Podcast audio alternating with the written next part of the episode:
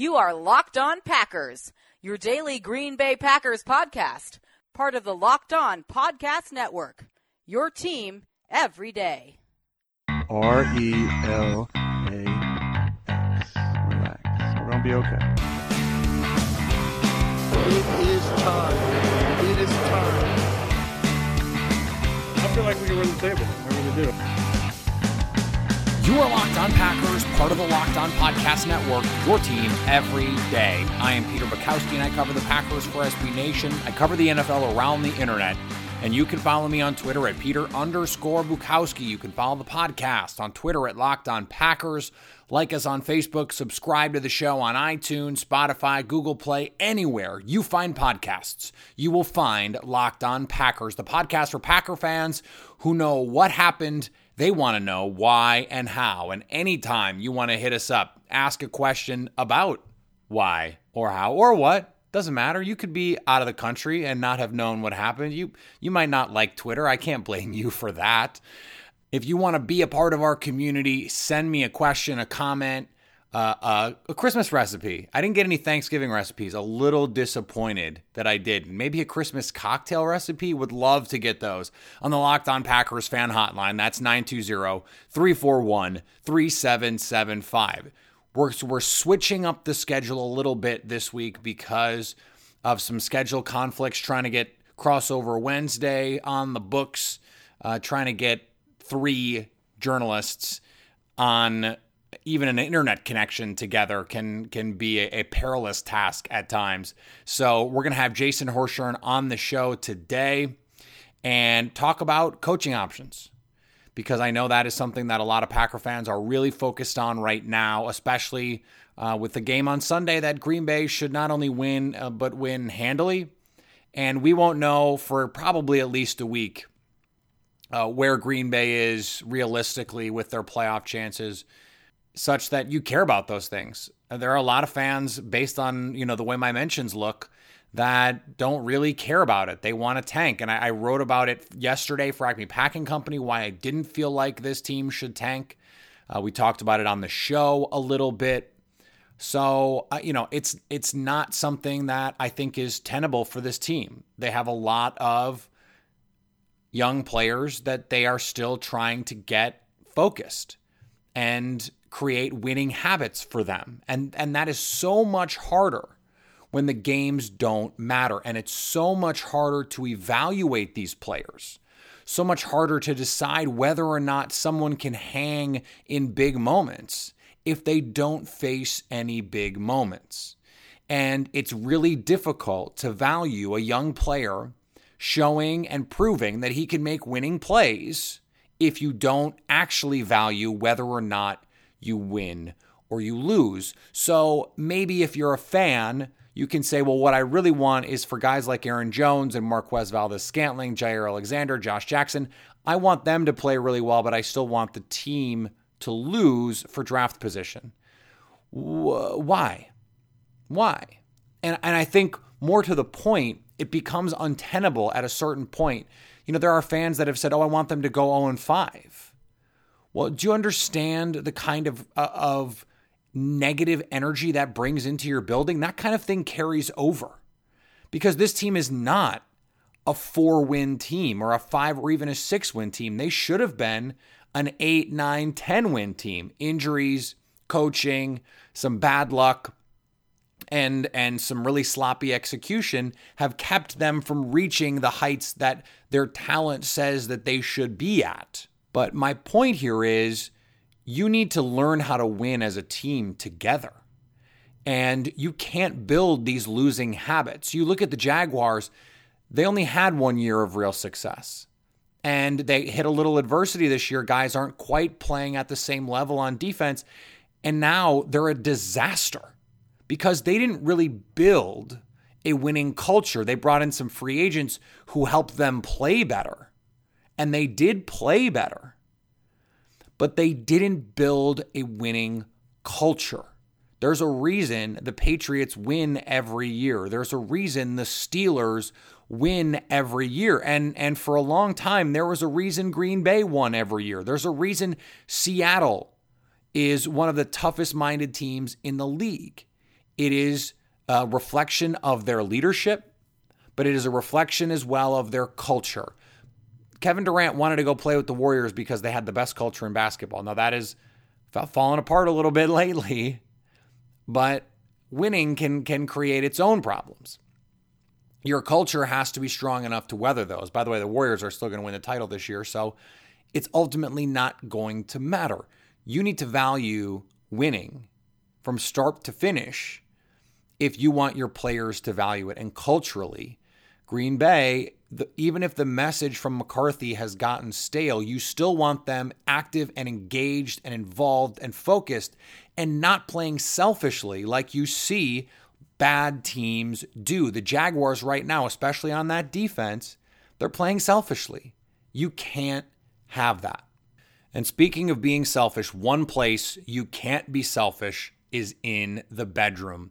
And if you need a little help with increased performance, with confidence, listen up. BlueChew.com has a solution for you. That's blue like the color chew.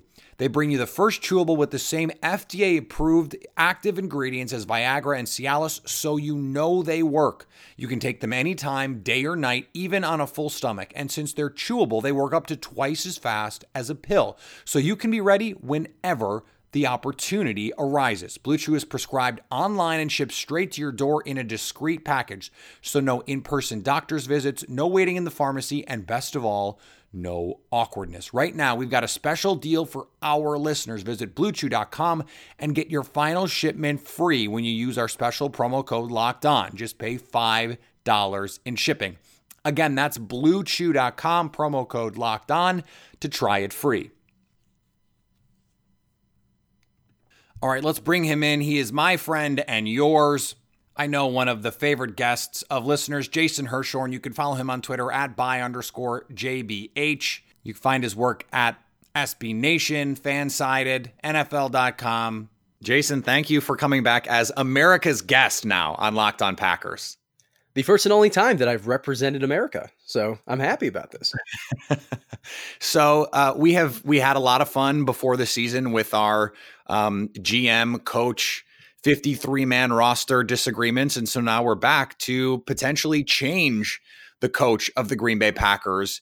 And let's start. Uh, let, I mean, let's start with an easy place. Uh, what you, where would you put the likelihood of Green Bay moving on from Mike McCarthy at the end of the season? I called the time of death on the McCarthy era after the Patriots loss. So, given that they've managed to lose in a, a I would say, a pretty disappointing fashion to the Seahawks since then, if it wasn't 100% before, we are at that mark now. It's just past the point where I think you can really argue that it's salvageable. I don't think that's the same as saying that McCarthy could not be an effective head coach again somewhere else, but his time in Green Bay has come to an end. Yeah, I, I totally agree with with most of what you said. I thought if they had if they had won in Seattle and gotten hot late, that maybe that could have saved his job. But uh, we're certainly two losses after that. Uh, we are just well beyond that point. So before we go, get into the actual candidates here, let's let's talk about who just in a vacuum, just construct me the traits of the coach that you think is best suited to shepherd this team forward this isn't really a difficult thing to analyze. It's all about getting the most out of Aaron Rodgers, getting the most out of that offense, especially in an era of the NFL where it's not that defense does not matter. I think that's a misnomer that you hear a lot from talking heads, but the way you have to construct a defense, the way you have to scheme a defense is different and maybe a place where you can stretch your resources a little more than on offense. It really is so much more about that side of the ball right now. So finding the right guy, not just to engage and encourage Rodgers, but to get the most out of all that offensive talent that they have. Because I, I, don't think this is, you know, a top 10 talented offense outside of the quarterback, but it's not just Rodgers running the whole show when it's working. They do have other good players there. Yeah, and and to your point about defense, uh, if you look around the league, the really good defenses, it, it's almost like who cares? I mean, outside of the Bears, the really good defensive teams are not the top teams. All the top teams are the great offenses. And maybe that just is rules, and maybe it's that's where the coaching minds are, or, or whatever it is. But the, the moral of the story is you have to score points, and Green Bay just hasn't done that consistently enough. So An offensive mind, okay. Uh, Is there anything anything beyond that that you think uh, is important here in terms of, you know, whether it's their style or some of the soft skills that we like to talk about with head coaches? More so in the latter. I do wonder with some of these potential candidates that we're going to get into, if you get to the point where they're too close to Rodgers' actual age, or they don't have the the playing or coaching experience that Rodgers seems to value, because he's talked so much about playing the quarterback position and coaching the quarterback position as being able to understand his perspective. I think if you get too far away from that, you're running a little bit of a risk. But there are candidates where I think you can run that risk safely, if that makes sense. So let, us just get into the candidates. All right, let's do that. Do you have a, a non-ordered list, an ordered list? How how do you want to jump off here? Well, we can do f- from either one. The what would be the most ideal ignoring reality list, and the you know what is the most realistic candidate list. All right, who is your top candidate? The person that you think would be best in this job? So the for me, it's actually the same answer in both cases. It's Josh McDaniels, the offensive coordinator of the New England Patriots. And this was not how I felt about this, let's say like three, four months ago. After McDaniels basically just scooted off from that Colts job that he had, had accepted, he hadn't signed a contract, but he had told the team he was taking the job. I thought that he was going to be radioactive for 31 NFL teams. The, the, Patriots might have considered him if Belichick walked away, but outside of that, I thought it was over for him. That na- I totally agree. Yeah, and that now seems like it's not the case. You've seen from media reports and just from things that have been leaked that McDaniels is going to get consideration. We we know that the Browns will at least talk to him or want to talk to him we know that it seems like there's some connection with Green Bay, which which is why we're bringing him up now. And there will probably be other openings for which McDaniels is going to garner consideration.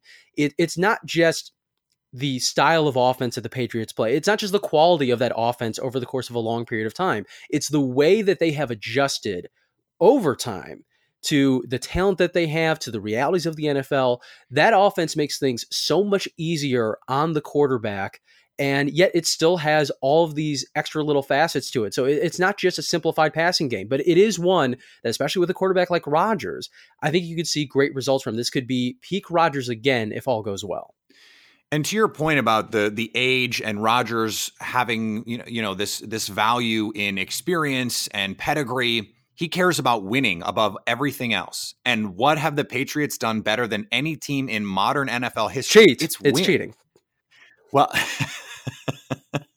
maybe that too, but they they win, and all to, all Aaron Rodgers has to do is look at the comments from Tom Brady of Aaron Rodgers would throw for seven thousand yards in our offense because that is eh, that is the the biggest ringing endorsement that you can get of a coach. It just seems like when you look at the mixture of ability and pedigree. And I know he had the the failed stint in Denver, but that failed for you know a host of other reasons that really are unrelated to you know his ability to work with a quarterback. They won six straight games with Kyle Orton or whatever it was. I don't think that's going to be the problem here. The complaint that I hear from Packers fans is, "Oh, I didn't like what he did for the Colts or whatever." And it's like, well, if he comes and actually shows up at 1265 Lombardi, are you, do you change your mind? Like shouldn't shouldn't that be the most important thing? If you're worried about getting your heart broken again, that's irrelevant once he has his first press conference. Yeah, there's that. There are actual concerns with Josh McDaniels, and it's not that the stint with Denver ended up going so poorly after that six win start. Th- there are real concerns with him as a candidate. I mean, we've seen not just from what happened with the Colts, that he might be a bit prickly. I think this was actually also concern for Kyle Shanahan a few years back when he was interviewing, trying to get his first head coaching job.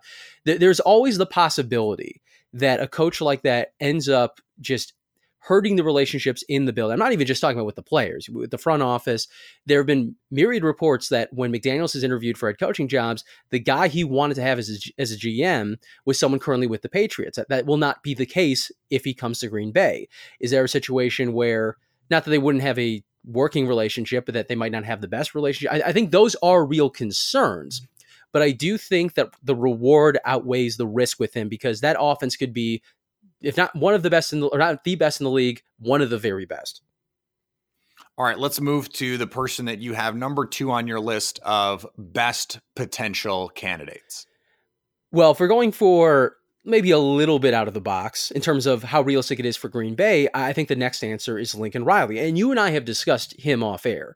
For for Mhm. a long period of time, we just assumed that if he was going to leave Oklahoma, and that is not a given, but that if he was going to come to the NFL, it was going to be the Cowboys' choice to, to hire him, and then everybody else was a distant second because it's going to take a lot of money to get Lincoln Riley to jump to the NFL. You have a ton of job security at Oklahoma, and frankly, at most of these college jobs, when you have the track record that Lincoln Riley already has in the NFL, if he jumps, he has no previous NFL experience.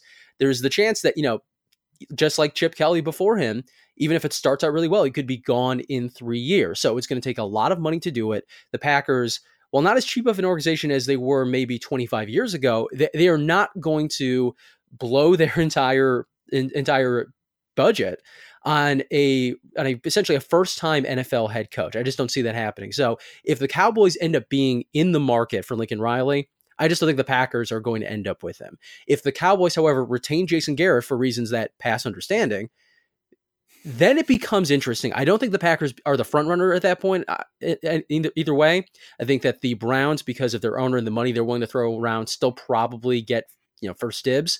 But I think the Packers are at least part of that conversation, and at that point, we can talk about what this offense would look like with Lincoln Riley calling plays. I think this also, though, circles back to your original point about age and respect. Is Aaron Rodgers in that room with Lincoln Riley going to say, "I trust you to to know what you're talking about"? If I push back, and and can I or can I just walk all over you? And we don't we don't know the answers to those questions. We don't know how Lincoln Riley responds to defenses actually existing because they don't in the Big 12. So or, or having to counterpunch. So we don't we don't know how he's going to respond to any of those things.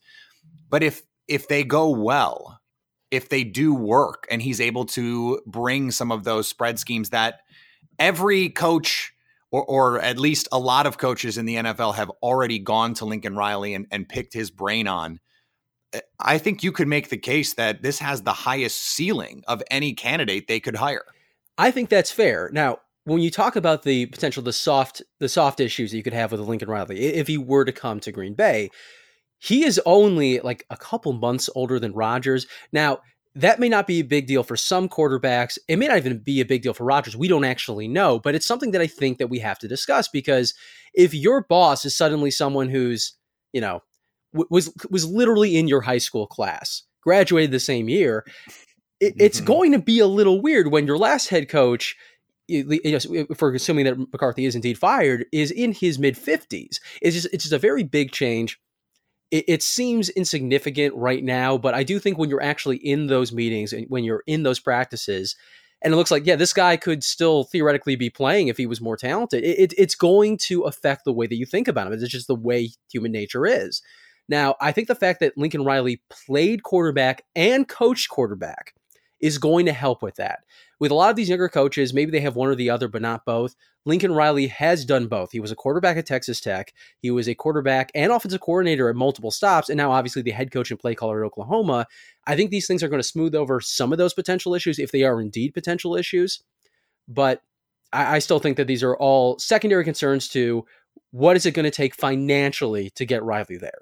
Yeah, and I think you know the, you're, you're also with the age question running the risk of you know Aaron Rodgers has said in the past he wants to be coached hard, and I think he holds himself to a high standard. So can Lincoln Riley? It, it I, I don't his his coaching style. I don't know if that's a perfect marriage there because is he going to coach Rodgers hard? I don't know. Could but could he stimulate him intellectually? It seems like he certainly could. So there's there is no perfect candidate. I guess is the point that that I'm trying to make here. There are a lot of Packer fans that seem to be under the impression that just any coach is better than Mike McCarthy, and and uh, to me that's just like objectively and demonstrably false. It is, but that's it's, it's not going to matter. McCarthy's going to be gone, so we, we don't have to dis- Right. discuss whether anyone has been improving. We have to discuss who they are going to get. One other point with Riley, though, and with a lot of these potential college coaches that we could discuss for the Packers or any other job, really, it's a lot of them run versions of the air raid. And here's my concern with that. And it's not the can the air raid passing attack work in the NFL. We've seen it with the Chiefs. We have seen it with the Rams this year that those plays do in fact work at the NFL in 2018 the concern I have is a lot of those teams in college keep, no joke, double digit receivers available on game day, and they rotate through virtually all of them. You just cannot do that in the NFL. You only have 46 players available to you. Even if every single receiver on your roster is available, that's what, seven, eight at, at most in the NFL. So I do think there are certain adjustments that have to be made for the air raid if it's going to be not just a piece of your offense, but the, really the centerpiece of your offense. I don't think that's necessarily a reason not to hire Riley. It's just something to consider. All right, let's go to your third candidate. Well, my third candidate was at one point, I would say, the, the top option if Green Bay was to move on from McCarthy. And I think he's faded off in recent weeks. And you could probably guess at this point who I'm referring to Vikings offensive coordinator John DeFilippo. Yep. It, it's not that I think his ability to call plays is poor or that his offense isn't creative. But we haven't seen either one of those things for about a month, I think it's fair to say.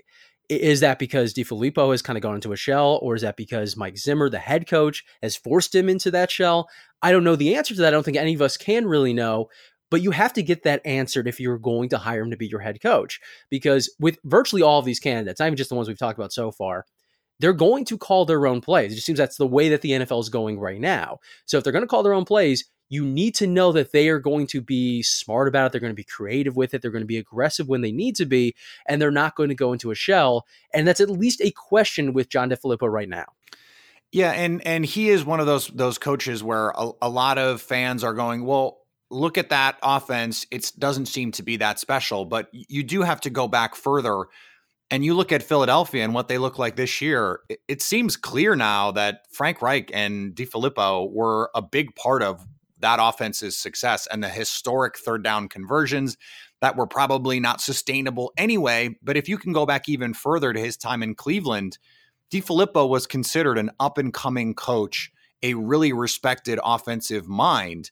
So when you look at just, you know, the football intelligence of this person, that is where I think you, you point to and say, he has traits we're looking for in a head coach in the same way that Mike McCarthy came off one of the three worst offenses in the league, came into Green Bay and totally revamped what Green Bay was doing.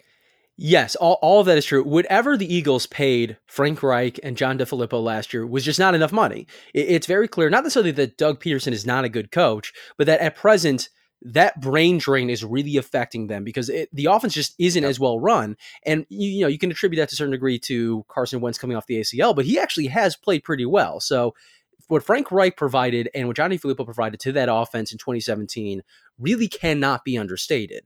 And to talk about what the Vikings have done this year with John DeFilippo, keep in mind that is one of the worst offensive lines in football. And while DeFilippo has done a pretty good job of mitigating those issues from time to time this season.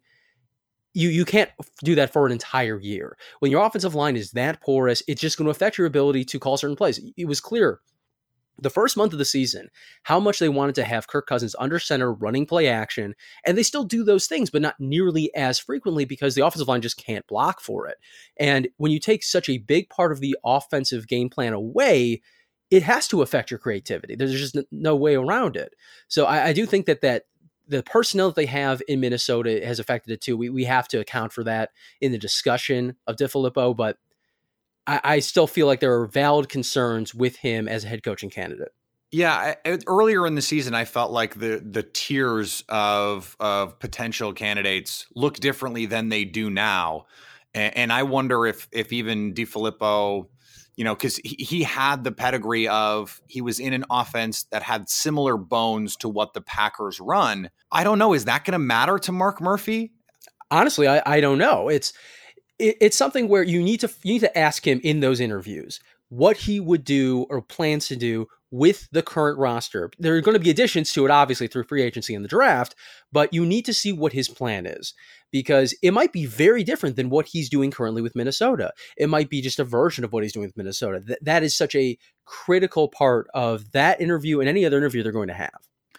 Is there anyone else that you think, you know, because Green Bay, and this has been written about and discussed, it seems like Green Bay is going to be, if not the most desirable location, one of the top do you think it's necessary that that we seriously discuss other candidates? Are there guys out there that you think could take a leap up and and sneak in here? Those are the top three, and I think there's a pretty big drop to anybody else.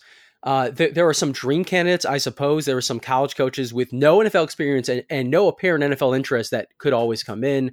We have seen that happen from time to time. I don't think a lot of people are expecting not that this is the most optimistic outlook, but Greg Schiano was not really on anybody's radar until suddenly he was an NFL head coach. So not necessarily it's going to be someone like that, but that you might have someone who's totally out of left field that we're not considering right now.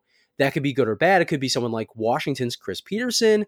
It could be someone like Penn State's James Franklin, the latter of which I wouldn't feel quite as optimistic about for the Packers, simply because if you take out the years that he spent with Joe Moorhead or the year directly following Moorhead's uh, departure, those are not great offenses, and I think that's really what you're looking for in your next head coach.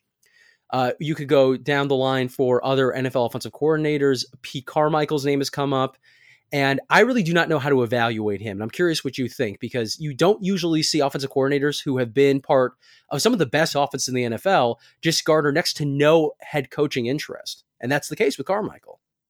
Yeah, even even in other offenses where the head coach gets a lot of the credit, you see teams poaching from that coaching staff. And for whatever reason, Pete Carmichael has just not been a part of those discussions, but you will find people around the league who say, "Hey, if I were to if I were to start a franchise and I needed a new head coach to, to run my offense, that would be the guy that I would go to." So, I think he'll get some consideration around the league. I don't think he's going to be a serious candidate and and I guess, you know, you look at the Rams, their offensive coordinator is a first year offensive coordinator. Same with the Chiefs. So who are the, the guys with, with proven bona fides? That's why I think the discussion, you know, the three guys we, we looked at, they seem like the three best candidates and Green Bay theoretically is going to get its pick of this group of candidates. Let's shift the conversation a little bit because there have been a lot of Packer fans who have suggested that what they'd like in a new head coach, so aside from this offensive creativity and and whatever culture change they make there is they'd like to see Mike Pettine retained on this staff. Now that's not unheard of. The Bears did it with Matt Nagy. There is there is certainly precedent in the league for this sort of circumstance. If you were going to pick from Packers coaches who you think would would serve this team best by being retained, is it Mike Pettine? I certainly think the case is strong to retain Mike Pettine. That, however, is not the number one assistant that I think the next head coach of the Green Bay Packers should retain. That coach is James Campen, the offensive line coach. There are maybe five, if even that many, good offensive line coaches in the NFL, and it's such a critical part of any offense.